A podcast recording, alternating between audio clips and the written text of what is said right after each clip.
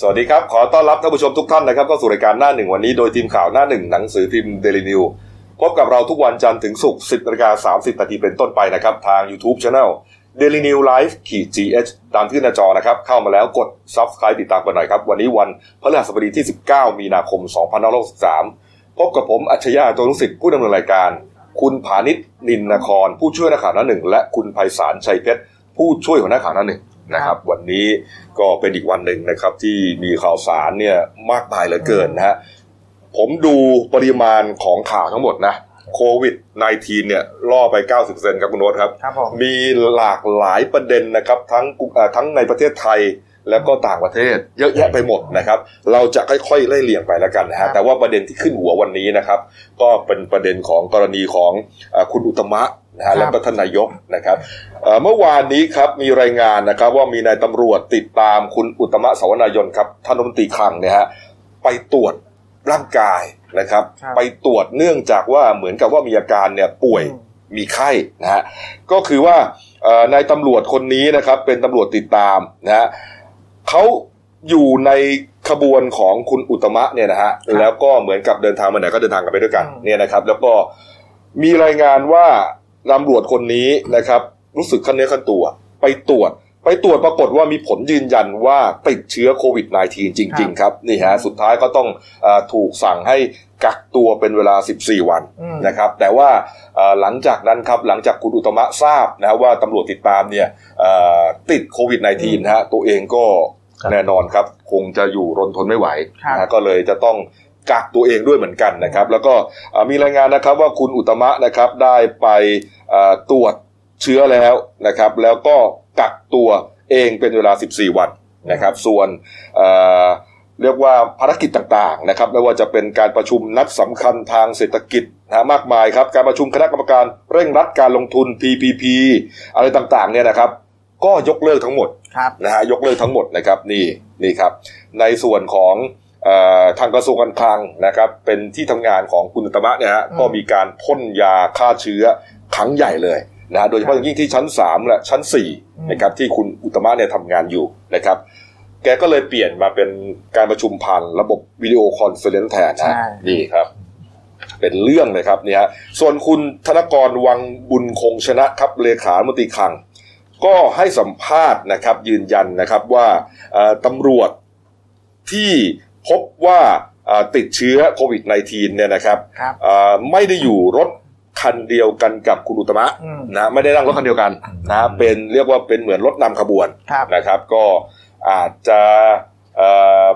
ไม่ส่งผลถึงคุณอุตตมะแหละนะแต่ว่าเอาละยังไงก็ตามเนี่ยตามมาตรฐานเนี่ยฮะอืมตามมาตรการเนี่ยเขาจะต้องกักตัวใช่เหมือนกัน แม้ว่าจะไม่อยู่รถคันเดียวกัน แต่ว่าตอนลงรถขึ้นมาก็มีการ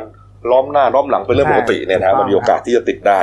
ส่วนเจ้าตัวครับ คุณอุตตมะนะครับ ก็เปิดเผยเลยนะฮะเพิ่งทราบนะครับ เรื่องนี้นะครับก็เลยไปตรวจคัดกรองเชื้อโรคเรียบร้อยแล้วก็ตอนนี้อยู่ระหว่างการกักตัวตามเกณฑ์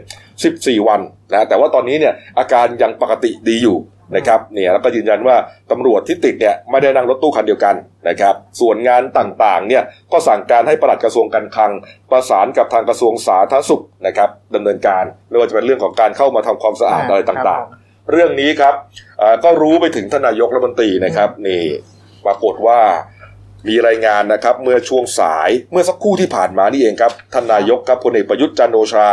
นายกรัฐมนตรีและรัฐมนตรีกลาโหมครับ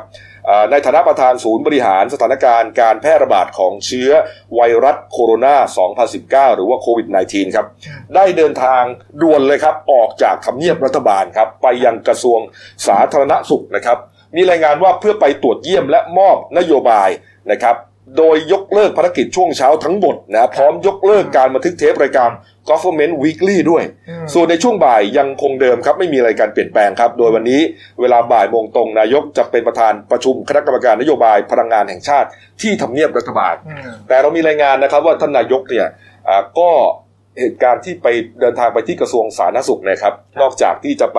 อ่าตรวจเยี่ยมแล้วนะฮะก็ไปตรวจร่างกายด้วยครับผมนะครับเพราะว่าแกก็อยู่ในกลุ่มเสี่ยงเหมือนกัน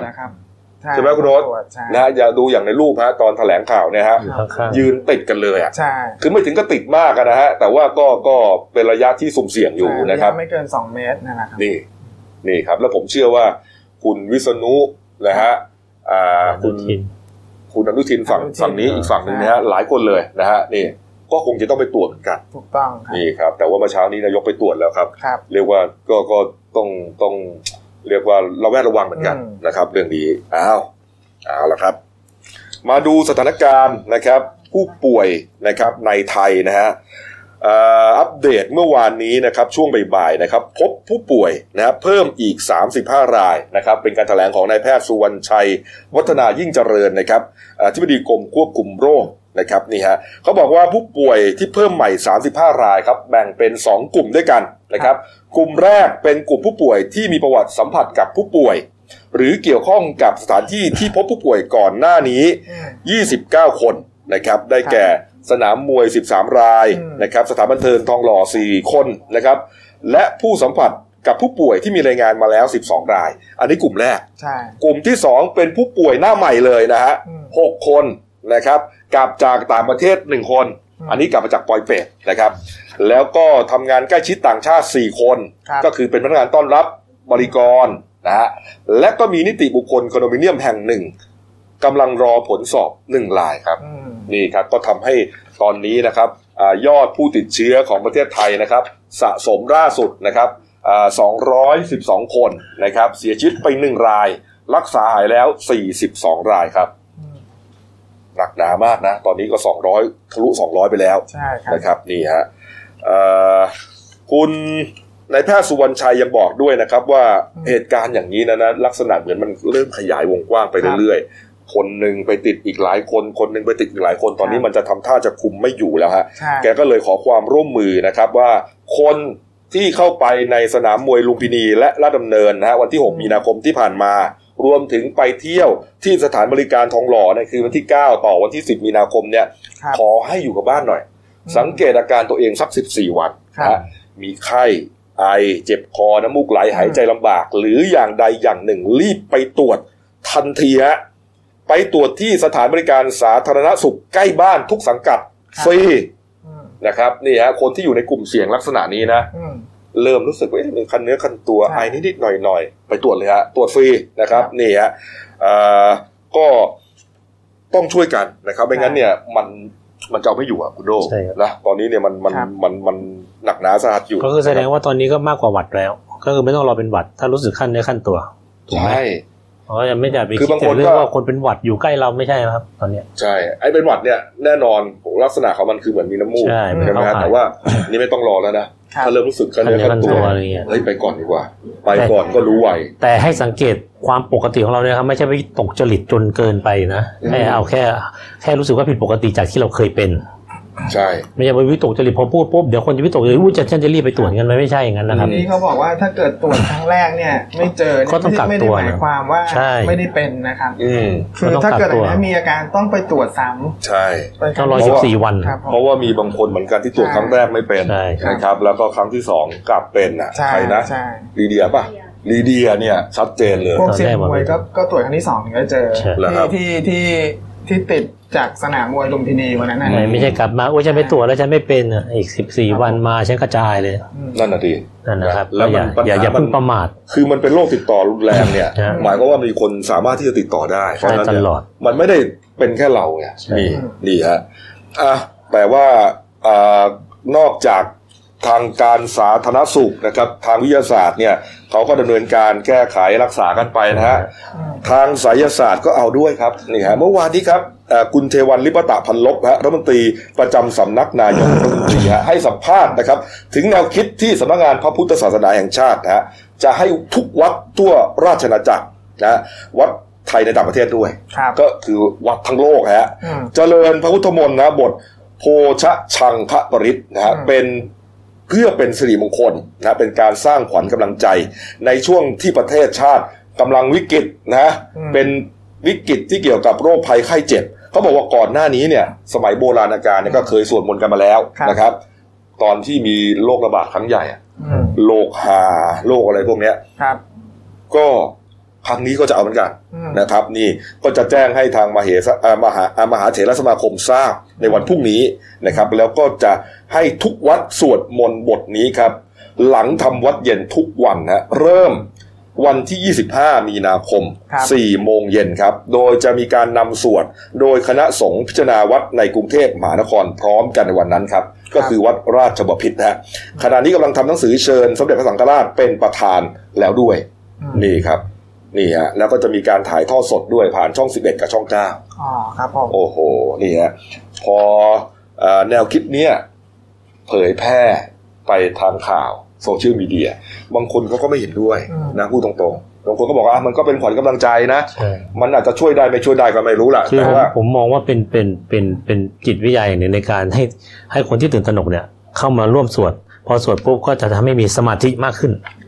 แล้วฮะพอมีสมาธิก็จะมีสติมากขึ้น ไม่ตื่นตระหนกไปจนแบบแตกตื่นไปจนมากกว่านี้เอาแล้ถ้าวผมมองมองว่ามองอย่างนั้นนะ ถ้ามองในแง่ดีนะอะแล้วคุณไม่คิดว่ามารวมตัวกันสวดมนต์เนี่ยไม่ติดเอาไม่ไม่ก็ต่างคนต่างสวด เอ้า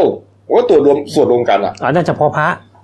ใช่อ่านี่นี่ไงก็เขาบอกว่าแน่คือเราไม่ใช่ว่าจะต้องพระแผ่สงไปฆ์เขาเนี่ยนะที่จะมาอืมอ่านิมนต์มารวมกันสวดเนี่ยเขาจะต้องผ่านการตรวจร่างกายใช่เหมือนกันวัดไข้อะไรปกติเลยนะฮะนี่ฮะแต่ว่ามีพระรูปหนึ่งครับ พระมหาภัยวันวรวันโนครับนี่ฮะเขาได้โพสต์เฟซบุ๊กนะครับอธิบายทำนองปันหนึ่งว่าเหมือนกับจะไม่ค่อยเห็นด้วยเท่าไหร่นะอ่าฮะครับเอ่อพระมหาภัยวันโพสต์อย่างนี้นะครับ โพสต์นำดำรินะแล้วก็เป็นบันทึกของรัชกาลที่ห้า นะฮะมาลงไว้นะตอนนั้นเรียกว่าพระราชพิธีอาพาธพินาศครับนะฮะเขาบอกว่าเขียนไม่ชัดเลยครับ พระราชพิธีครั้งนั้นนอกจากจะไม่ช่วยขับไล่อะไรแล้ว ยังทำให้โรคระบาดหนักเข้าไปอีก มีทั้งพระสงฆ์และชาวบ้านที่ล้มตายต่อหน้าในขบวนแห่แหนพระพุทธรูปเพื่อประกอบพระราชพิธีฮะอ่าโอ้โหนี่ฮะล้มตายกันเลยนี่ฮะตอนนั้นก็มีพิธีอย่างนี้เหมือนกัน แต่ช่วยอะไรไม่ได้นี่ครับอ่ารัชกาลที่ห้าท่านทรงมี อัจฉริยภาพมาก แต่ดูเอาเถิดคนในยุคนี้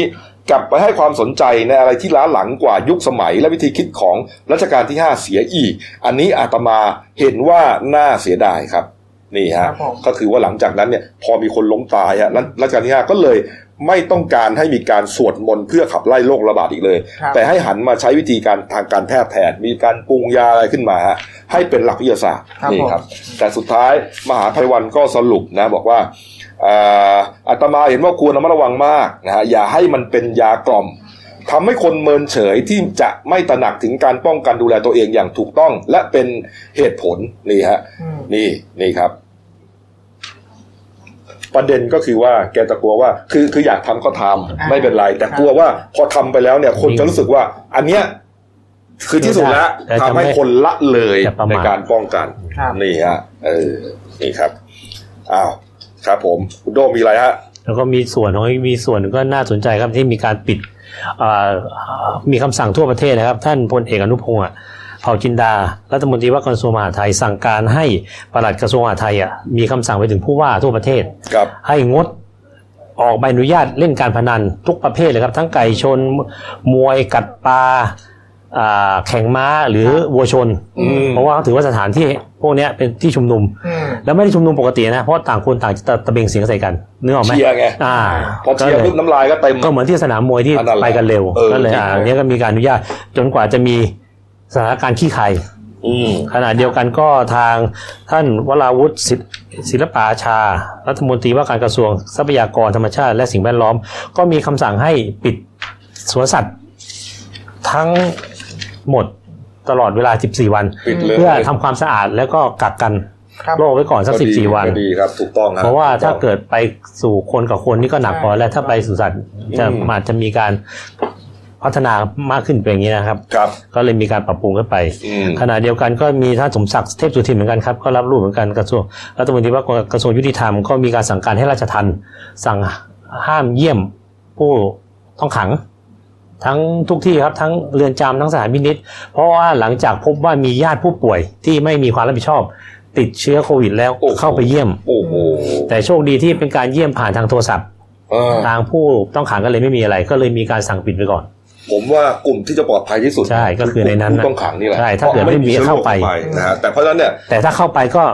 ก็ไม่ควรไงเขาถึงเขาถึงปิดก็ตอนนี้ห้ามปิดเยี่ยมแล้วนั่นนะครับ ก็เลยห้ามไปก่อนครับนี่ครับทางก็จนพวกถึงสิ้นเดือนครับผมนักเรียนนักนักเรียนต่างๆ นี่ก็มีปัญหานะใช่คุณก็โรนะเมื่อวานทางสำนักคณะกรรมการศึกษาขั้นพื้นฐานเนี่ยสพทเนี่ยเขาก็มีหนังสือถึงสำนักงานเขตพื้นการศึกษาพื้นที่เนี่ยครับให้เลื่อนการรับนักเรียน รับสมัครนักเรียนชั้นอ่ามหนึ่ง ระหว่างวันที่ 21 ถึง 25 มีนาคมนี้นะครับ แล้วก็ครับชั้นม .4 ระหว่างวันที่ 21 ถึง 22 มีนาคมเนี่ย รวมทั้งการสอบคัดเลือกเนี่ยทั้งระดับชั้นม .1 ม .4 เนี่ย และการมอบตัวเนี่ยทั้งสองระดับเนี่ยไปไม่มีกำหนดจนกว่าจะแจ้งให้ทราบครั้งต่อไป โอ้โห ใช่ครับ แล้วก็เช่นเดียวกับการสอบอ่าคัดเลือกครูผู้ช่วยของในสังกัดของสอสเนี่ยสำนักอ่ากะคณะกรรมการอาชีวศึกษาเนี่ยครับ ก็ให้เลื่อนการคัดเลือกไปก่อนอืมจนกว่าเหตุการณ์จะปกติครับผมครับ นอกจากนี้ครับยังมีในส่วนของ นอกจากอ่าการรับนักเรียนแล้วก็ของครูผู้ช่วยเนี่ยในส่วนของทหารเนี่ยกองบัญชาการทหารบกเมื่อวานเนี่ยทางครับพลเมื่อคืนเอกอภิรัตคงสมพงษ์เนี่ยผู้บัญชาการทหารบกเนี่ย ก็สั่งกำลังพลเนี่ยบิ๊กคลีนนิ่งเลยทำความสะอาดเลย เพราะว่า อ่าปรากฏข่าวว่าเจ้ากรมสวัสดิการทหารบกเนี่ยติดเชื้อจากการไปเวทีมวยสนอ่าลุมพินีเนี่ยครับวันเดียวกับดารานักร้องชื่อดังเนี่ยเขาเริ่มตั้งแต่เมื่อคืนนี้เลยนะใช่ช่วงครับตีหนึ่งนะฉีดครับพ่นยาฆ่าเชื้อนะครับอืมอ่าบนทางเท้าแล้วก็ถนนใช่รอบกรุงเทพทั้ง 50เขตถูกคือต้องคือทั้งกรุงเทพเลยครับนี่ครับนี่ฮะนี่ ส่วนเรื่องยาการรักษาเนี่ยครับก็ทางอนุทินนายอนุทินชาญวีรกุลเนี่ย รองนายกรัฐมนตรีกระทรวงสาธารณสุขเนี่ยครับเขาก็ระบุว่าตอนนี้จีนเนี่ยอนุมัติขายยาฟาวิลาเวียเนี่ยห้าหมื่นเม็ดอืมโดยก่อนหน้านี้ของไทยเนี่ยมีอยู่แปดหมื่นเม็ดครับโดยตอนเนี้ยอนาคตเนี่ยจะขอซื้อเพิ่มอีกหนึ่งแสนสองหมื่นเม็ดเนี่ยครับเพื่อมาใช้ในการรักษาผู้ป่วย ซึ่งคาดว่าจะเพียงพอต่อการรักษาในไทยครับครับรวมทั้งเรื่องหน้ากาก N95 ด้วย ชุดป้องกันต่างๆ เนี่ย ก็ทางจีนเนี่ยจะส่งผ่านที่องค์การองค์การเภสัชกรรม มาให้รัฐบาลไทยครับผมครับก็นี่คือนี่ความร่วมมือครับผมนี่ครับนี่ฮะก็เอ่อต้องร่วมกันหลาย ๆ ฝ่ายใช่นะครับนี่ฮะส่วนประเด็นนายกไก่ครับ คุณกิติเป้าเปี่ยมทรัพย์ครับ นายกอบจฉะเชิงเซานะครับ หลังจากที่ติดโควิด -19 แล้วก็ไปทำให้ภรรยาของเขาครับ คุณสุรวดีเป้าเปี่ยมทรัพย์นะฮะก็ติดไปด้วยนะครับ ส่วนบรรดาผู้ใกล้ชิดต่าง ๆ เนี่ย ก็กักตัวอยู่ที่บ้าน 14 วันครับนะครับ แล้วนายกไก่ช่วงเวลาที่ติดนะฮะไปไม่รู้เป็นเป็นสิบงานออกงาน โอ้โหออกงานเยอะงานเกี่ยวกับผู้สูงอายุก็หลายงานนะไปเยอะเลยอืมคนที่อยู่ในข่ายก็เฝ้าระวังกันไปหมดเลยนะฮะในส่วนของวัดหลวงพ่อโสธรครับนี่ฮะอ่าคุณระพีผ่องบุพกิจนะครับท่านผู้ว่าราชการจังหวัดฉะเชิงเซานะครับ ก็สั่งนะให้ผู้สัมผัส กับท่านนายกไก่นะฮะเข้ารายงานตัวต่อเจ้าพนักงานควบคุมโรคติดต่อทันทีใครฝ่าฝืนปรับ 20,000 บาทนะฮะส่วนงานอัญเชิญหลวงพ่อโสธรขึ้นจากน้ำนะฮะงานกลางเดือน 5 ที่จะเกิดขึ้นเนี่ยฮะอืมก็สั่งให้งดจัดงานเลยครับนะครับ แล้วก็ให้ปิดโบสถ์วัดหลวงพ่อโสธรด้วย ตั้งแต่วันนี้เลยครับ จนถึง 31 มีนาคมเลยฮะเพื่อป้องกันการแพร่เชื้อใช่นะครับแล้วก็ทำความสะอาดด้วย เราเนี่ยเคยไปอยู่แล้ววัดหลวงพ่อโสธรนะฮะคนแน่นทุกวันอืมนะครับวันธรรมดาก็แน่นใช่นะครับเสาร์อาทิตย์ไม่ต้องพูดถึงฮะก็เป็นแหล่งใช่ที่อาจจะแพร่เชื้อได้อืมนะครับ เพราะฉะนั้นก็ปิดโบสถ์ซะเลยนะครับ นี่นี่ครับ ทีนี้มันมีประเด็นเพิ่มเติมนะครับ กรณีของท่านนายกไก่เนี่ยนะฮะหลังจากที่มียืนยันว่านายกไก่กับภรรยาติดแล้วนะครับอ่า มีบันทึกข้อความของสำนักบริการทางการแพทย์ประจำรัฐสภานะครับเขาเอ่อรายงานการคัดกรองเชื้อโควิด -19 ในบุคลากรกลุ่มเสี่ยง รายงานไปถึงเลขาธิการสภาผู้แทนราษฎรนะฮะอืมบอกกรณีนะครับการที่ได้อนุมัติให้ข้าราชการของสำนักเลขาเนี่ยฮะ 14 คนนะครับเข้าอบรมหลักสูตรนักกฎหมายภาครัฐ ระดับชำนาญการขึ้นไปรุ่นที่ 27 นะครับ ที่โรงแรม SD Avenue กรุงเทพมหานคร ก็ปรากฏว่าอ่าในการอบรมนี้นะฮะมีข้าราชการบางส่วนนะครับครับเป็นข้าราชการสรรพากรฉะเชิงเซาเข้าอบรมด้วย แล้วก็มีรายงานด้วยว่าอ่าข้าราชการพวกนั้นเนี่ยก็ใกล้ชิดนะครับกับนายกไก่นะครับ แล้วก็เหมือนมีการกักตัวกันไว้แล้วนะครับอ่าทางสำนักบริการทางการแพทย์ประจำรัฐสภา ก็เลยเอ่อ ยื่นข้อเสนอนะฮะเพื่อเป็นการป้องกันเชื้อไวรัสโควิด -19 แพร่ระบาดครับ สมควรให้ข้าราชการสำนักงานเลขาธิการสภาผู้แทนราษฎรทั้ง 14 คนนะฮะงดการสแกนลายนิ้วมือนะครับแล้วก็ใช้มาตรการลงลายมือชื่อมาปฏิบัติราชการแทนทั้งไปและกลับ แล้วก็ให้บุคคลทั้ง 14 คน สวมหน้ากากอนามัยตลอดเวลาที่อยู่ที่ทำงานนะแล้วก็แยกตัวเองห่างจากบุคคลอื่น 2 เมตรอื ก็เป็นประเด็นเนื่องจากว่าเอ่อหลังจากคุณสอศักดิ์เพียรเวฟนะครับเลขาธิการสภาผู้แทนราษฎรเนี่ยเขาอนุมัติตามนั้น คนก็ตั้งข้อสังเกตไงว่าเนี่ยเขามาแชร์ในโซเชียลบอกว่าเฮ้ย มันต้องกักตัวนะอืมมันต้องกักตัวนะขนาดใช่คุณอุตตมะเนี่ยยังกักตัวเลยฮะครับจะมาแค่ว่าเออไม่ต้องสแกนลายนิ้วมือใส่หน้ากากตลอดเวลามันไม่ใช่อะจริงนี่ไม่ต้องกักก็ได้ อันนี้มันเป็นมาตรการของคนปกติทั่วไปอืมที่ต้องทำแต่คนที่มันมีเข้าข่ายเสี่ยงเนี่ยเขาต้องกักก็ต้องกัก ใช่ไหมฮะเนี่ยก็เลยมาต้องก็สังเกตกันว่าเอ้ยมันจะปลอดภัยหรือเพราะว่าสภาผู้แทนราษฎรนี่มีโอ้โหข้าราชการนี่หลายร้อยอะนะครับสสอีกนะฮะก็หลายร้อยนะฮะเยอะเลยนะครับ ก็มีโอกาสเสี่ยงติดเหมือนกันครับนะครับนี่ฮะอ้าวมาดูบรรยากาศที่กรุงเทพมหานครหน่อยครับ หลังจากเอ่อรัฐบาลนะครับสั่งปิดสถานบริการทุกแห่งนะครับ กรุงเทพและปริมณฑล เป็นเวลา 14 วันนะครับ ตั้งแต่วันก่อนแล้วล่ะนะฮะจนจบ31มีนาคมฮะก็ไปสำรวจตรวจสอบกันดูครับว่าเป็นยังไงบ้างเรียบร้อยครับ เหมือนเมืองล้างฮะครับครับนี่ฮะอันนี้ซอยคาวบอยครับอืมคาวบอยอยู่แถวไหนคุณโดอโศกอโศกใช่ไหมใกล้ๆนั้นนะนะปกตินี่โอ้โหโอ้โหกระหึ่มใช่ฮะเดินกันแบบจะชนกันไม่ชนแหลกเออ อันนี้แถวปทุมวัน ลาดประสงค์ตลานี่ดนี่ไล่มาเลยฮะ ดูฮะครับปกตินี่ เดินกันไม่ได้นะเขาเรียกอัว่านนี้เมืองเรียกเมืองหลวงของวัยรุ่นเลยนะพวกเนี้ยครับแถวนี้ใช่ไหมใช่อันนี้อันนี้ที่ไหนนะรถนี่ราชประสงค์เนี่ยราชประสงค์เหมือนกันใช่ไหมเนี่ยพระผมอันนี้สยามนี่สยามอ่าสสยายามมเซ็นเตอร์นะครับ นี่อันนี้ราชประสงค์ครับอ่าปกตินี่ราชประสงค์โอ้โหคนจีนคนไต้หวันคนอะไรครับเต็มไปหมดนะคนไทยก็เยอะอืมนี่ถ้าไม่มีคนเลยฮะหรือว่าเออครับจริง ๆ เราใช้โอกาสนี้ไปกันก็ได้นะอืมอย่าเลยครับก็ทำไมเดี๋ยวคิดเหมือนกันก็ไปกันอีก เออคิดว่าเอ้ยมันไม่มีคนไปดีกว่าโอกาสเนี่ยควรจะเครียดคิดว่าฆ่าเชื้อให้ได้มากที่สุดคือตอนเนี้ยต้องให้เขาทำความสะอาดก่อนใช่ก็คือทำตามมาตรการของสบายแล้วกันฆ่าเชื้อไปก่อนเอออย่าไปแข็งขืนว่าอุ้ยไม่อะไรกันนักหอันานนี้ก็บนสถานีรถไฟฟ้าเนี่ยฮะใช่ปกตินี่ก็ทั้งสองฝั่งแออัดไปหมดอะครับ เรียบร้อยเราก็จำเป็นนะ เพราะว่าไม่งั้นเนี่ยมันอาจจะเกิดปัญหาได้ใช่นะครับ นี่ฮะเอ้าไปดูบรรยากาศหรือว่ายอดที่ต่างประเทศหน่อยนะครับ ไม่ต้องพูดถึงนะฮะต่างประเทศเนี่ยก็ยังติดกันเยอะแยะมากมายครับ ไปดูที่อิตาลีก่อนนะฮะอิตาลีเนี่ยหนักหนาที่สุดแล้วนะครับ วันเดียวครับเมื่อวานนะฮะตายไป 475 คนนะคุณโทอืม475 คนคือวัคนนเดียวตายนะ ของเราติดเพิ่ม 30 คนเรายังรู้สึกว่า โอ้โหเครียดมันติดอะไรขนาดนี้ที่เยอะแยะขนาดนี้วะครับเขาตายไปนะฮะ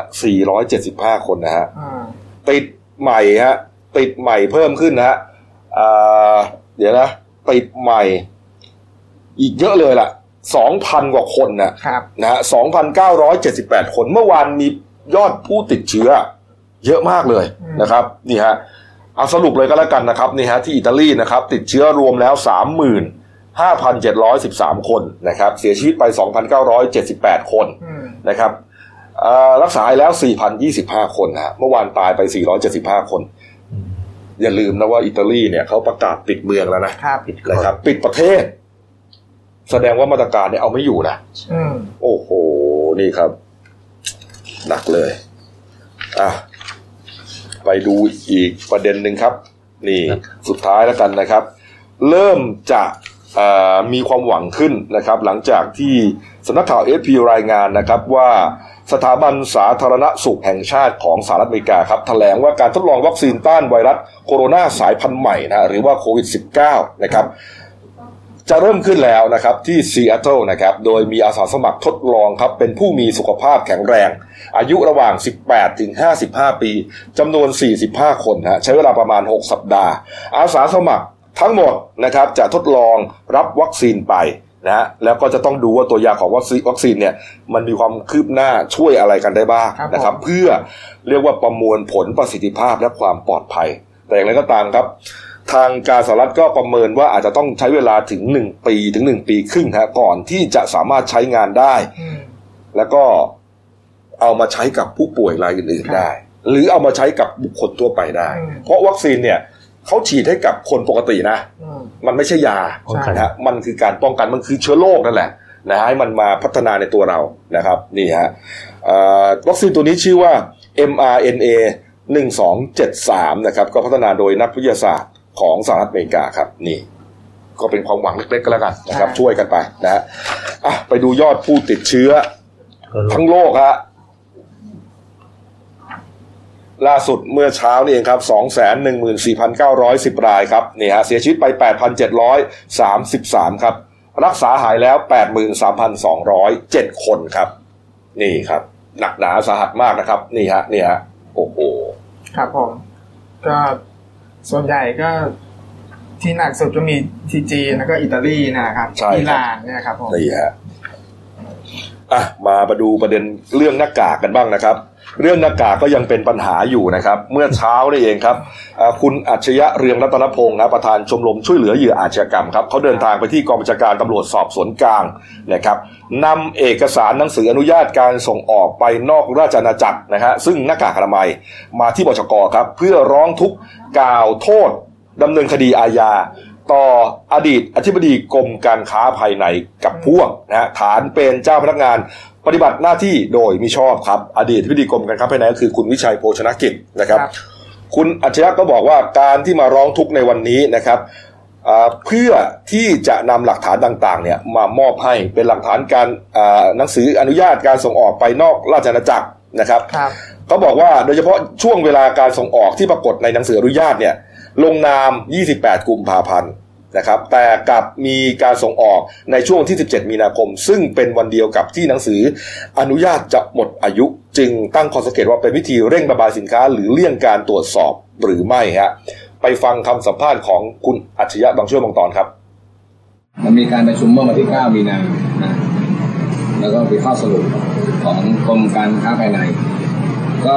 ครั้งแรกเนี่ยมีการแต่งตั้งอธิบดีกรมการค้าภายในเป็นประธานในการพิจารณา นุญาตส่งออกสินค้าไปยังประเทศที่เป็นหน้ากากนะครับ ต่อมารัฐมนตรีว่าการกระทรวงพาณิชย์เนี่ยก็เข้ามาแทรกแซง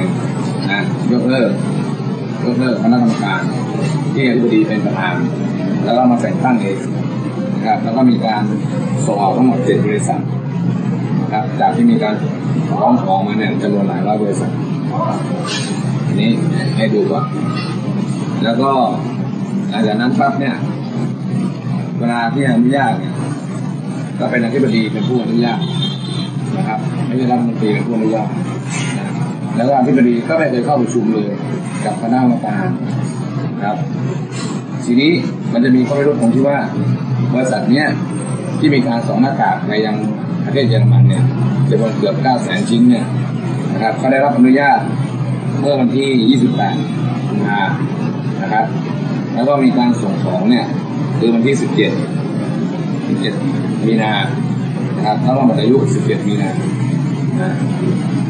เวลาอาหารก็ตั้ง10 16 17วัน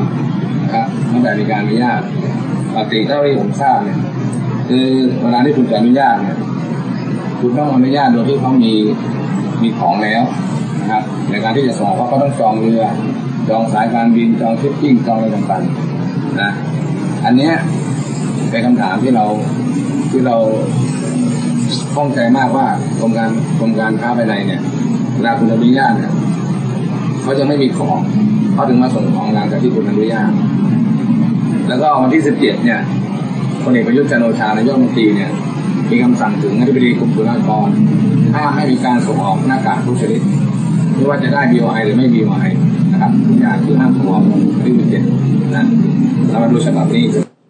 นั่นแหละครับ แกก็ดำเนินการตามที่แกไลฟ์สดไว้ ไลฟ์สดสองวันติดๆอะวันอาทิตย์วันหนึ่งนะครับครับผมแล้วก็วันอังคารวันหนึ่งนะฮะเกี่ยวกับกระบวนการโกงหน้ากากอืมนะฮะเป็นที่ปรึกษารัฐมนตรีครับนะครับอะไรต่างๆ แล้วก็มีการระบุชื่อแล้วล่ะนะครับ ว่าเป็นคุณมาริกาบุญวีตระกูลอืมนะครับ ระบุชื่อเนี่ยไม่ได้บอกว่าเกี่ยวไม่เกี่ยวนะไม่ได้แต่ว่ากล่าวหาอยู่ในข่ายนะที่แกพูดอยู่ในไลฟ์สดนะครับ แล้วก็เมื่อเช้านี้ไปแจ้งแล้วนะจับคุณวิชัยนะครับ แล้วก็บ่ายโมงวันนี้ครับ เห็นว่าจะไปไปดำเนินคดีกับคุณมาริกาบุญมีตระกูลกับพวก ฐานแจ้งความเท็จกันแกล้งผู้อื่นให้ได้รับโทษทางอาญาอีกหนึ่งคดีครับ นี่แกโพสต์ไว้ใน Facebook ของชมรมช่วยเหลือเหยื่ออาชญากรรมนะแต่เห็นว่าเมื่อวานนี้ครับ ทางคุณมาริกาก็แถลงเปิดใจเหมือนกันนะครับคุณโอครับ ใช่ครับเมื่อวานทางทางคุณมาริกาเนี่ย ก็ระบุว่าเขามอบอำนาจให้ทนายความนะครับ ไปแจ้งดำเนินคดีกับนายอัจฉริยะเนี่ยอืมอ่า ในข้อหาหมิ่นประมาทโดยการโฆษณา แล้วก็ความผิดตามพรบคอมพิวเตอร์นะครับ ต่อพนักงานสอบสวนแล้วก็ อ่า แล้วก็ทางศาลเพราะว่า อ่าถูกนายอัจฉริยะเนี่ยให้ร้ายว่าไปเกี่ยวข้องกับการส่งออกหน้ากากอนามัยครับโดยยืนยันว่าจะดำเนินคดีถึงที่สุดอืมเพราะตั้งใจให้ร้ายผู้ตั้งใจทำงานนะครับครับ อ่า แม้ว่าตอนแรกเนี่ย อ่าที่เขาไม่ได้ออกมาตอบโต้ตอนแรกเนี่ยเพราะว่านายอาชิระไม่ได้ระบุชื่ออืมไม่ระบุชื่อใคร แต่ตอนไปยื่นเรื่องต่อผอรองผบตรเนี่ย แล้วก็รวมทั้งการพูดซ้ำเนี่ยครับ อ่าของนายอาชิระเนี่ย มันพาดพิงถึงตัวเขาชัดเจนในมาเนี่ยอืม นอกจากนี้เนี่ยก็เพื่อให้สังคมเนี่ยสิ้นความสงสัยเนี่ย ก็เลยขอชี้แจงว่าหนึ่งเนี่ยขอปฏิเสธว่าไม่ได้มีส่วนเกี่ยวข้องกับเรื่องการส่งออกหน้ากากอนามัยนะครับครับ แล้วก็หรือกิจการใดๆของผู้ประกอบการ อืม สองเนี่ย ไม่รู้จักและไม่มีมิตรคนใดเกี่ยวข้องกับกิจการหออาหน้ากากอนามัยของบริษัทใด ๆ ทั้งสิ้น และสามเนี่ยในการทำหน้าที่ขออนุญาตตามระเบียบราชการนั้นน่ะจะมีอนุคณะกรรมการเนี่ยจากกรมการกลางว่าด้วยราคาสินค้าและบริการเนี่ยแล้วก็ตัวแทนองค์กรอาหารและยา ตัวแทนองค์กรบริษัทตัวการตัวแทนกรมการค้าภายในเนี่ยและอีกต่างๆเนี่ยมาพิจารณา เป็นฝ่ายซึ่งข้าราชการการเมืองเนี่ยไม่สามารถเข้าไปแทรกแซงได้ ก็เป็นคำชี้แจงของคุณมาริกาเขาอ่านนะครับนี่ฮะแต่ก่อนหน้านี้ครับทางคุณอลงกรณ์พลบุตรครับที่ปรึกษารัฐมนตรีเกษตรและสหกรณ์ในฐานะรองหัวหน้าพักประชาธิปัตย์ก็เปิดเผยข้อเท็จจริง กรณีนี้เพราะว่าพักเขาก็เสียหายนะครับแล้วก็พักก็ต้องสอบสวนนะกรณีที่บอกว่ามีคณะที่ปรึกษาของรัฐมนตรีพาณิชย์ ถูกกล่าวหาว่าไปเกี่ยวข้องกับกระบวนการกักตุนหน้ากากนะครับที่ปรึกษาที่เป็นผู้หญิงของรัฐมนตรีพาณิชย์มีสองคนนะครับก็คือคุณอรนงการชนะสุศักดิ์นะครับแล้วก็คุณมาริกาบุญมีตระกูลมหาสุขนะครับก็คุณอรนงนะครับ ยืนยันว่าไม่ได้กักตุน ไม่มีการกักตุนหน้ากากแน่นอน ไม่มีการซื้อขายตามกำไรครับมีแต่ซื้อเอาไปแจกชาวบ้านนะครับนี่ฮะส่วนคุณมาริกาก็ชี้แจงกับทางพักแล้วนะครับยืนยันว่าไม่เกี่ยวข้องพันเปอร์เซ็นต์กับ 11 โรงงานที่ผลิตหน้ากากอนามัยใด ๆ ทั้งสิ้นครับนะครับแล้วก็ขอให้พักเนี่ยใช้สิทธินะครับดำเนินคดีกับผู้กล่าวหาด้วยนี่แต่ว่าทางคุณอลงกรณ์ก็ยืนยันนะว่าเขาจะต้องสอบทั้งหมด พบว่า ถ้ามีสมาชิกของพรรคเข้าไปมีส่วนเกี่ยวข้องพัวพันนะครับ ก็จะไม่ปกป้องคนผิดแน่นอน ครับผม นี่ครับนี่ครับเอาละครับอะมาดูการ์ตูนขาประจำของคุณขวดนะครับ ก็พูดถึงหน้ากากอนามัยนะครับนี่ฮะเด็กสองคนคุยกันนะสิริราชจับมือสถาบันวิจัยผลิตหน้ากากนาโน คุณภาพสูง ซักได้ถึง 30 ครั้ง เด็กคนอีกคนตอบครับ สุดยอด แต่อย่าให้รัฐบาลรู้นะ เดี๋ยวจะไม่ถึงมือประชาชน แต่กลับไปโผล่ที่จีนอืมโอ้โห นี่เป็นการ์ตูนเขาเรียกว่าตลกร้ายนะครับ จริง ๆ แล้วเนี่ยเหมือนเป็นเรื่องขำๆแต่ว่ามันเป็นเรื่องอนิจอนาจใจนะอืมเออนะมันไม่ใช่เรื่องขำหรอกนะครับ เรื่องนี้นะเอ่อในขณะที่ชาวบ้านเนี่ย จนทุกวันนี้ผมเมื่อวานนี้ผมก็ลงขึ้นไปทีแล้วทุกวันนี้เราก็ยังหาซื้อหน้ากากอันละสองบาทสิบไม่ได้ได้อืมไม่ได้ฮะ คุณโดคุณโดฮะก็ยังซื้อกล่องละแปดร้อยเก้าร้อยอยู่ดีฮะใช่ อะไรของมันก็ไม่รู้นะเนี่ยเอ่อพักครู่เดียวครับกลับมาช่วงหน้าครับ มีเรื่องเสรีพิสุทธิ์อัดประยุทธ์แก้ปัญหาไวรัสมรณะเหลวนะครับ แล้วก็นักเรียนนักศึกษานะเอาโหเขาไม่ได้กลัวนะ โอเค มันมีปัญหาเรื่องโควิด -19 ใช่ไหมแฟดม็อบต่างๆ เขาไม่ลืมนะฮะเขาเตรียมจะชุมนุมกันด้วย แต่ไปชุมนุมกันทางโซเชียลมีเดียครับ แล้วก็มีอีกประเด็นหนึ่งครับ เตรียมสอบผู้อำนวยการโรงเรียนเตรียมอุดมนะครับพัวพันทุจริตร้อยล้าน แล้วอีกเรื่องหนึ่งนะไอ้หวยลอตเตอรี่รางวัลที่หนึ่งอะที่ตกอะนั่นเราเองแล้วหาเจ้าของอะครับปรากฏว่าคนมาแสดงตัวเป็นเจ้าของบานเลยครับนี่ฮะผมบอกแล้วนะครับ ไม่รู้มีพี่แซนด้วยเปล่านะอืมเมื่อวานยังเล่าอยู่นะครับอะพักคุณเดียวครับเดี๋ยวกลับมาคุยข่าวกันต่อครับ เราจะก้าวผ่านไปด้วยกัน No COVID 19 อาการติดเชื้อจากไวรัสโควิด -19 ที่สังเกตได้ง่าย ๆ ด้วยตัวเอง มีดังนี้ มีไข้ เจ็บคอ ไอแห้งๆ ไม่มีเรี่ยวแรง และหายใจเหนื่อยหอบ อาจพบอาการปอดบวมอักเสบร่วมด้วย นอกจากนี้ผู้เข้าเกณฑ์ต่อไปนี้ สามารถตรวจเชื้อไวรัสโควิด -19 ฟรี 1. เพิ่งกลับจากประเทศกลุ่มเสี่ยง 2. มีอาการผิดปกติที่ระบบทางเดินหายใจ 3. มีไข้มากกว่า 37.5 องศาเซลเซียส 4. มีอาการไอ มีน้ำมูก เจ็บคอ หอบเหนื่อย ปอดอักเสบอย่างไม่ทราบสาเหตุ 5. มีประวัติใกล้ชิดหรือสัมผัสกับผู้ติดเชื้อ และ 6. ทำอาชีพที่ต้องพบปะชาวต่างชาติจำนวนมาก เราจะก้าวผ่านไปด้วยกัน No COVID 19 กับพวกเรา YouTube Daily New Life ขีด th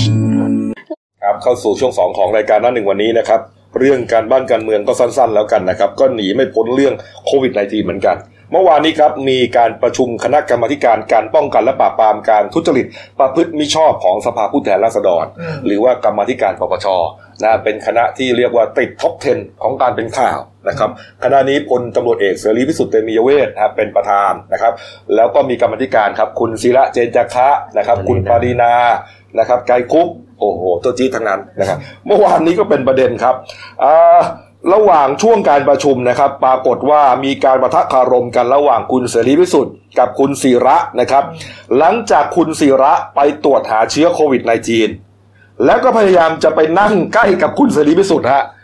มีระยะห่างสองสามเก้าอี้เท่านั้นครับ คุณศิระทำไงรู้ไหมฮะถอดหน้ากากออกเลยฮะหน้ากากอนามัยแล้วพูดกับคุณเสรีพิสุทธิ์เลยบอกว่า ขอให้ยกเลิกการประชุมกรรมธิการ เนื่องจากว่าไม่รู้ว่ามีคนได้รับเชื้อ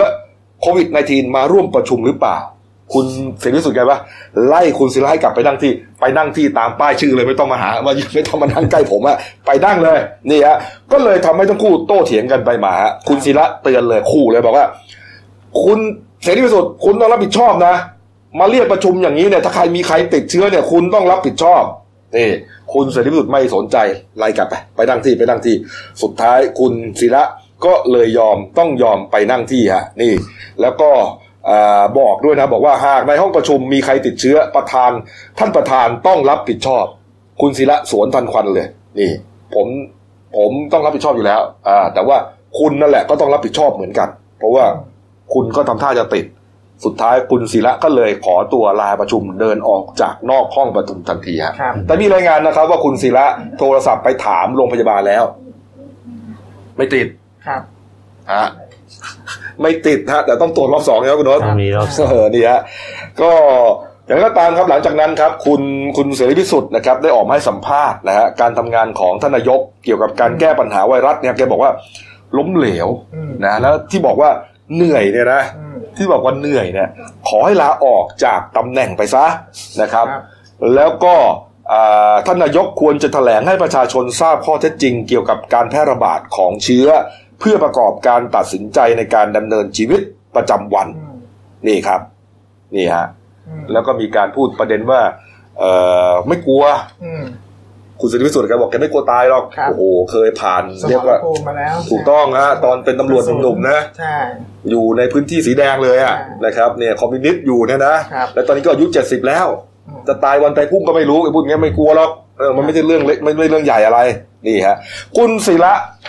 คงจะได้ยินคำสัมภาษณ์ของคุณศรีวิสุทธิ์อืมให้สัมภาษณ์เหมือนกันบอกว่าอ่าก็ก็ก็ตายไปก็ได้ครับเออเขาบอกว่าท่านตายคนหนึ่งประเทศอยู่ได้ แต่คนที่อยู่ในห้องประชุมมีตั้งเท่าไหร่ ถ้าวันนี้ผมติดเชื้อขึ้นมาล่ะจะเกิดอะไรขึ้นอืมก็โต้กันไปนี่ฮะเออ แต่ผมว่าท่านเสรีพิสุทธิ์น่าจะทำการบ้านมานะ เรื่องอะไร เพราะว่าท่านศิระเขาตอนที่ออกมาแจงตอนนั้นเขาบอกว่า เขาประชุมร่วมที่นั่งใกล้กับอ่าเจ้ากรมสวัสดิการทหารบกเนี่ยอืมวันที่ห้ามีนาอืมแต่วันที่เจ้ากรมทหารบกเนี่ยติดเนี่ย คือวันที่หกมีนาว่าเขาไปชกมวยวันที่หกคาดว่าจะติดวันนั้นใช่อ๋อซึ่งหลังจากการประชุม เออครับผมเพราะเวทีมวยลุมพินีที่กับแมทธิวเนี่ยคือวันที่หกที่หกมีนาครับ แต่ว่าเขาประชุมกรรมธิการที่ห้าใช่ก่อนหนึ่งวัน เออนี่ครับ ส่วนประเด็นเรื่องงานเลี้ยงงานเลี้ยงวันเกิดครับ ก็ยังพูดถึงอยู่นะ กรณีของงานเลี้ยงภรรยาของคุณทศพรเอ่อทศพลเพ็งส้มนะครับครับเป็นทีมกฎหมายของพลังประชารัฐเนี่ยฮะก็วันนั้นเนี่ยคุณศิระก็เปิดบ้านนะฮะจัดงานก็มีสสพลังประชารัฐไปร่วมประมาณสัก 20 กว่าคนได้นะครับคุณศิระก็ชี้แจงถึงกรณีที่เอาไปวิพากษ์วิจารณ์กันว่าเอ้ยมันไม่เหมาะสมนะครับรัฐบาลประกาศห้ามรวมตัวห้ามชุมนุมกัน แต่ทำไมสสของรัฐบาลยังจัดงานเลี้ยงกันอยู่นี่ฮะแล้วก็มีคุณนิติพัฒน์ โชติเดชาชัยนันท์สสกรุงเทพมหานครของพลังประชารัฐทักท้วงผ่านกลุ่มไลน์ด้วยนะครับคนกันเองอะท้วงด้วยว่าไม่เหมาะสมนะอืมอ่าคุณศิระก็เลยบอกว่าก็เป็นสิทธิ์ที่คุณทิติพัฒน์จะเตือนนะครับ แต่ว่าทุกคนก็มีสิทธิ์จะจัดกิจกรรมเหมือนกันอืมนี่คุณปรินาก็เอาเหมือนกัน กรณีที่คุณทิติพัฒน์มาท้วงติ่งเนี่ยนะก็บอกว่าอ่าทำไมไม่ไปขวางการจัดกิจกรรมพื้นที่เขตบางกะปิของคุณทิติพัฒน์บ้าง ไปย้อนเขาอีกนี่ฮะวันนั้นเนี่ยคุณคุณเอ๋เนี่ย โชว์เสียงเลยนะคุณโน้ตครับผมอืมร้องเพลงของพี่ป้อมอัศนีอะเออเขาร้องเพราะเหรอ Let's be นี่ฮะอีกประเด็นหนึ่งครับนี่ฮะอ่ากรรมาธิการพัฒนาการเมืองการสื่อสารมวลชน และการมีส่วนร่วมของประชาชน สภาผู้แทนราษฎรครับ เขาตัดสินใจงดงานอ่า เวทีฟังเสียงนักศึกษาเสียงประชาชนเสียงประเทศไทยฮะเพื่อฟังข้อเสนอของนักเรียนนิสิตนักศึกษาจากมหาวิทยาลัยทั่วประเทศ จัดชุมนุมแบบแฟลตม็อบนะฮะนี่ครับ เนื่องจากว่ากลัวว่าจะติดไวรัสโควิด -19 ครับแต่อย่างไรก็ตามครับ ตัวแทนนักเรียนนิสิตนักศึกษาแถลงข่าวตอนหนึ่งนะยืนยันว่าการชุมนุมช่วงที่ผ่านมาไม่มีการเมืองเบื้องหลังแน่นอน จากนี้ต่อไปเตรียมจะจัด flash mob ในรูปแบบออนไลน์ หรือผ่านทางโซเชียลมีเดียแทนครับนี่ฮะเขายืนยันนะว่าไม่จัดชุมนุมในช่วงแพร่ระบาดของเชื้อ แต่พวกเรายืนยันจะไม่หยุดเดินหน้าเรียกร้องรัฐบาลทบทวนการทำงาน ให้ดีขึ้นโดยจะจัดผ่านออนไลน์แทนครับ เออ น่าสนใจเอาละครับอะ มาอีกเรื่องหนึ่งครับ เป็นเรื่องของโกงนะ หลังจากที่มีประเด็นที่อ่าการอดีตผู้อำนวยการโรงเรียนเตรียมอุดมศึกษานะครับครับ อาจจะไปมีส่วนเกี่ยวข้องกับเงินทุจริตร้อยล้านเนี่ยฮะเอ่อมีความคืบหน้าครับคุณโนตครับเมื่อวานทางดรอำนาจวิชยานุวัฒน์นะครับ เลขาธิการคณะกรรมการศึกษาขั้นพื้นฐานเนี่ยกพทเนี่ยเขาก็ให้สัมภาษณ์นะครับ ว่าขณะนี้มอบหมายให้ผอสพมเขตหนึ่งเนี่ย ตั้งคณะกรรมการสอบข้อตรวจสอบข้อเท็จจริงในเรื่องนี้นะครับอ่าให้แล้วเสร็จภายใน 5 วันอืมแล้วก็อ่าความเป็นมาอย่างไรเนี่ยก็ให้รายงานผลมาด่วน ทั้งนี้คือยังได้กำชับทางโรงเรียนต่างๆ เนี่ยให้เรื่องมาตรการรับเด็กอ่ารับนักเรียนเนี่ยประจำปีการศึกษา 2563 เนี่ยอืมซึ่งคาดว่าปีเนี้ยเนี่ย จะโปร่งใสครับและตรวจสอบได้นะครับ คือห้ามไม่ให้เรียกรับเงินเพื่อแลกที่นั่งเรียน แล้วก็แปะเจี๊ยะโดยเด็ดขาดอืมครับผมอืมอันนี้คือเป็นการข้อสั่งการมาเลยครับครับผมนี่ฮะอ้าวอีกเรื่องหนึ่งนะครับ เรื่องลอตเตอรี่รางวันที่หนึ่งนะครับ หลังจากที่อ่าคุณเจรพัฒน์เวชการมาครับผู้จัดการร้านสะดวกซื้อตั้งอยู่ที่ตลาดแม่ยุพินนะฮะตำบลหมูม่น อำเภอเมืองอุดรธานีครับ เอาลอตเตอรี่นี้ไปให้ตำรวจ เนื่องจากว่าก่อนหน้านี้มีสองแม่ลูก เก็บได้ที่หน้าร้านตัวเองนะฮะตัวเองก็เก็บไว้นะครับ แล้วปรากฏว่าหลังหวยออกเนี่ยโอ้โหลอตเตอรี่ใบนี้ถูกรางวันที่หนึ่งฮะอืมนะครับ ก็จะต้องได้เงินเท่าไหร่อะหกล้านหกล้านใช่ไหม หกล้านเหรอมันสิบสองล้านออกแต่มันมีใบเดียว มันแม็กไว้แล้วอ๋อแต่ว่านี่ฮะหกล้านครับ ก็ใบปลายเอาไปส่งให้ตำรวจนะครับนี่ครับ เมื่อวานนี้มีความคืบหน้าครับเขาเปิดตัวสองแม่ลูกเลยนะคุณโอ๊ตเอ้ยก็คุณคุณก็คุณเมื่อโต้วานนี้ก็คือนางมายุลาสัมมลีกับเด็กหญิง รัตนารัตนาพรครับสัมมลีอายุครับสิบขวบสองแม่ลูกที่เก็บอ่า ลอตเตอรี่รางวัลที่หนึ่งได้ แต่ว่าเก็บได้วันที่สิบห้าอืมอ่าขณะที่เขาไปกด ATM หน้าร้านสะดวกซื้อ แล้วลูกสาวเขาก็ไปหยิบมาให้แม่ แม่ก็ไม่รู้จะทำไงก็เลยไปบอกไปถามพี่สาวพี่สาวบอกให้ไปแจ้งความครับว่ามันไม่ใช่ของเราเขาก็ไม่อยากได้ของเราเขาบอกไม่ใช่ของเราก็อย่าไปเอาพอไปแจ้งความเสร็จเขาดูว่าจะยุ่งยากเขาก็เลยไปให้ที่ร้านสะดวกซื้อดีกว่าเผื่อมีเจ้าของมาถามคือหา คือเหมือนกับว่าตัวเองก็ไม่ค่อยรู้เรื่องอ่าเรื่องกฎหมายตำรวจเรื่องอะไรอย่างเงี้ยอืมเอาไปฝากที่อ่าหน้าร้านที่ใช่พบลอตเตอรี่ดีกว่าเผื่อเจ้าของก็จะมาถามหาอะไรอย่างเอเงี้ยอเนี่ยฮะ ทีนี้ทางผู้จัดการเขาก็เก็บไว้กระทั่งลืมกระทั่งมาเจอวันหวยออกรู้ว่าเป็นวันที่หนึ่งก็เลยเกรงว่าจะมีปัญหาหรือว่าของไม่ใช่ของเราก็เลยไปแจ้งครับตำรวจก็เลยเป็นเรื่องเป็นข่าวขึ้นมาครับซึ่งเมื่อวานเนี่ยสองแม่ลูกก็ได้ทั้งสามคนก็ได้มาให้การประคำตำรวจเพิ่มเติม เพื่อแสดงอ่าเพื่อแสดงตัวตนว่าเป็นของจริงไม่ได้ว่าเป็นการสร้างข่าวหรืออะไรอย่างนี้ครับทีนี้ทาง ทางท่านพลตำรวจตรี นันทชาติสุภาพมงคลครับขอผู้การจังหวัดอุดรก็เลยเดินทางมาสอบปากคำเองอืมก็เพื่อเพื่อเพื่อที่ให้มีความชัดเจนครับเพราะว่าเป็นเป็นเงินมหาศาลหกเหมือนกันล้านนะนะหกล้านเออก็ต้องหาความชัดเจนแน่นอนว่าใครเป็นเจ้าของ เพราะว่ามันไม่มีอะไรยืนยันแน่นอนอืมนี่ฮะทีนี้ครับเมื่อวานนี้พอมีข่าวไปไงบอกว่าตามหาเจ้าของฮะใช่ตามหาเจ้าของครับ ใครเป็นเจ้าของลอตเตอรี่รางวัลที่หนึ่งนี่หกล้านบาทมาแสดงตัวหน่อย ปรากฏว่าเป็นที่ตามคาดฮะอ่าเมื่อวานแห่กันไปแจ้งกันเต็มเลยฮะเต็มเลยครับ โอ้โห แสบจริงๆนะเนี่ยใช่คือคือในจำนวนนั้นเนี่ยอืมถ้ามีคนที่เป็นเจ้าของจริงเนี่ย มันต้องมีอยู่คนเดียวถูกไหมใช่ครับหรือเจ้าของจริงอะอาจจะยังไม่มาก็ได้ครับใช่และที่เหลือคือใครฮะแต่แต่มีรายงานนะเขาบอกว่าอ่าทางพนักงานสอบสวนเนี่ยก็บอกแจ้งก่อนว่า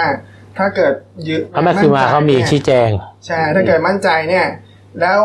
ถ้าเกิดตรวจสอบแล้วไม่ใช่เนี่ยจะโดนแจ้งข้อหาความเท็จนะเออความเท็จนะ ปรากฏว่ามีส่วนหนึ่งหลายคนก็กลับมาหลายคนก็ยอมถอยอะทางนั้นเรียบร้อยฮะไอคนที่กลับไปนี่ชัดเจนหรือคนที่กลับไปเนี่ยเขาเตรียมกลับไปไปหาเพื่อไปหาหหลัลักกฐาฐานนมา ยังไม่ยอมแพ้คือเมื่อใช่อ่าตำรวจเนี่ยเขายืนยันว่าเขามีหลักฐานทั้งวงจรปิดวงจรปิดทั้งของร้านสะดวกซื้อทั้งตู้ ATM ใช่เออแล้วก็เขาเก็บ DNA ไว้หมดแล้วเออ DNA ลอตเตอรี่ไว้หมดแล้อ๋อวพอพอตำรวจบอกว่า ไอ้ยผมมีหลักฐานนะเป็นกล้องวงจรปิดนะใครตำรวจอ๋อถ้างั้นเดี๋ยวผมกลับก่อนก็ได้ฮะครับอืมนี่อะอ่ามาไม่เขายังไม่เขายังคือไม่อยากดำเนินคดีเพราะรู้ว่าเงินมันล่อใจเขาก็คือให้โอกาสว่าโอเคให้โอกาสมันมีไปตัดสินใจใหม่มีมีขั้นตอนอย่างนี้นะเพราะว่าถ้ามาแจ้งถ้าคุณไม่ชัวร์คุณโดนข้อหาแจ้งความเท็จติดคุกนะเอออันนี้ก็เลยยอมไปแล้วจริงเพราะทางตำรวจเขามองว่าเขามีหลักฐานส่วนหนึ่งแล้ว แต่ว่าเขาก็จะหาเจ้าของที่อาจจะมา มามาแสดงตัวแล้วก็ต้องมาเปรียบเทียบกับหลักฐานที่ตำรวจมีครับถ้าตรงกันถึงจะยืนยันนี่ไงถึงจะมีการคืน จริง ๆ ถ้าคนที่เป็นเจ้าของตัวจริงเนี่ยอืมต้องพอแสดงตัวปุ๊บเนี่ยนะครับ ต้องเรียกว่าต้องพาเจ้าที่ไปให้ได้นะว่า ไปซื้อที่ร้านไหนใช่ใช่ถูกไหมเพราะตัวเองต้องจำได้ใช่ซื้อที่ร้านไหนนะครับเอ่อเพื่อที่จะไปหาต้นกั้วครับถูกไหมใช่คือถ้าต้นขั้วร้านนั้นเนี่ยเออมันมีตรงกันเนี่ยถูกต้องก็น่าจะ พออนุมานได้ว่าเจ้าของตัวจริงใช่ไม่แล้วใช่ก็ประกอบกับ DNA ที่อาจจะตรวจได้หรือว่าวงจรปิดที่พบเนี่ยฮะนี่ ไม่ใช่ว่าจะเดินเข้าไปวองชั้นอย่างนั้นไม่ใช่ครับก็บอกประกาศตามหาเจ้าของลอตเตอรี่รางวัลที่หนึ่งใครก็ไปเต็มไปหมดเลยโอ้โหเอาเอาละครับแหมวันนี้ยืดยาวอะมาดูหน้าหนึ่งหนังสือพิมพ์เราหน่อยนะครับครับโน้ตฮะหลังจากมาเลเซียประกาศปิดด่านนะครับ ก็นี่ โอ้โหอ่าคนไทยที่เป็นแรงงานครับ ทยอยกลับอืม ประเทศนะฮะครับนี่ผ่านด่านที่สะเดาสงขลาครับ คนเต็มเลยฮะอืมนี่ฮะเพราะว่าไม่งั้นจะกลับบ้านไม่ได้ไงครับสิบสี่วันนะครับ นี่มีบิ๊กคินนิ่งใช่ไหมฮะใช่เออเอามาดูนี่หน่อยครับ เด่นในฉบับเป็นคอลัมน์ครับ ออกไปแตะขอบฟ้ามอเตอร์เวย์โคราชหน้าแปดฮะ สวยงามมากคุณโน้ตครับคุณขับยังไปยังยังเลยครับไปเที่ยวบ่อยนะฮะลองขับดูนะน่าจะสวยนะครับเอ้มันตัดจากกรุงเทพไปถึงที่โคราชใช่ครับ เออนี่ฮะเอาละครับ อ้าวมาดูเรื่องสั้นของฉันนะครับ เรื่องที่ตีพิมพ์ลงฉบับวันศุกร์ที่ 20 มีนาคม ชื่อว่าเรื่องสงครามยามเย็น ในวันฝนตกฟ้าขนองครับ เขียนโดยผู้ใช้นามปากกาว่าพบเพลิงสรานครับ เรื่องราวจะเป็นไงก็หาอ่านกันนะครับ แล้วก็วันนี้ครับบ่ายสองโมงครึ่งนะครับ เราคุยเฉียบคมนะครับ ตอนพิเศษเราจะก้าวผ่านไปด้วยกันโนโควิด -19 ครับ จะสัมภาษณ์สดนะครับพลอากาศตรีนายแพทย์อิทธพรคณะเจริญครับ รองเลขาธิการแพทยสภาครับ ก็ประเด็นเกี่ยวกับเรื่องของการคัดกรองคน การตรวจสอบตัวเองว่าเข้าข่ายไหม เพราะว่าตอนนี้ปีนปัญหามากบางคนก็ไม่คือทุกคนไม่อยากจะเชื่อว่าตัวเองติดถูกไหมฮะเป็นไข้นิดเป็นไข้หน่อยเอ้ยไม่ใช่ ไม่ใช่ อาการอย่างไหนครับ ถึงจะบอกว่าเราเริ่มมีอาการที่จะติดใช่แล้วเออนะฮะรวมถึงเรื่องของการค่าใช้จ่ายต่างๆนะฮะว่าตกลงใครที่เข้าข่ายตรวจฟรีตรวจไม่ฟรี และเป็นไปได้ไหมที่ควรจะตรวจฟรีทั้งหมดนะครับนี่ฮะรวมถึงประเด็นอื่นๆ หลากหลายนะครับ ที่เราจะคุยกันนะครับ วันนี้หมดเวลานะครับ เราอย่าลืมติดตามชมกันแล้วกันนะครับบ่ายสองโมงครึ่งวันนี้ครับ วันนี้ลาไปก่อนครับ สวัสดีครับ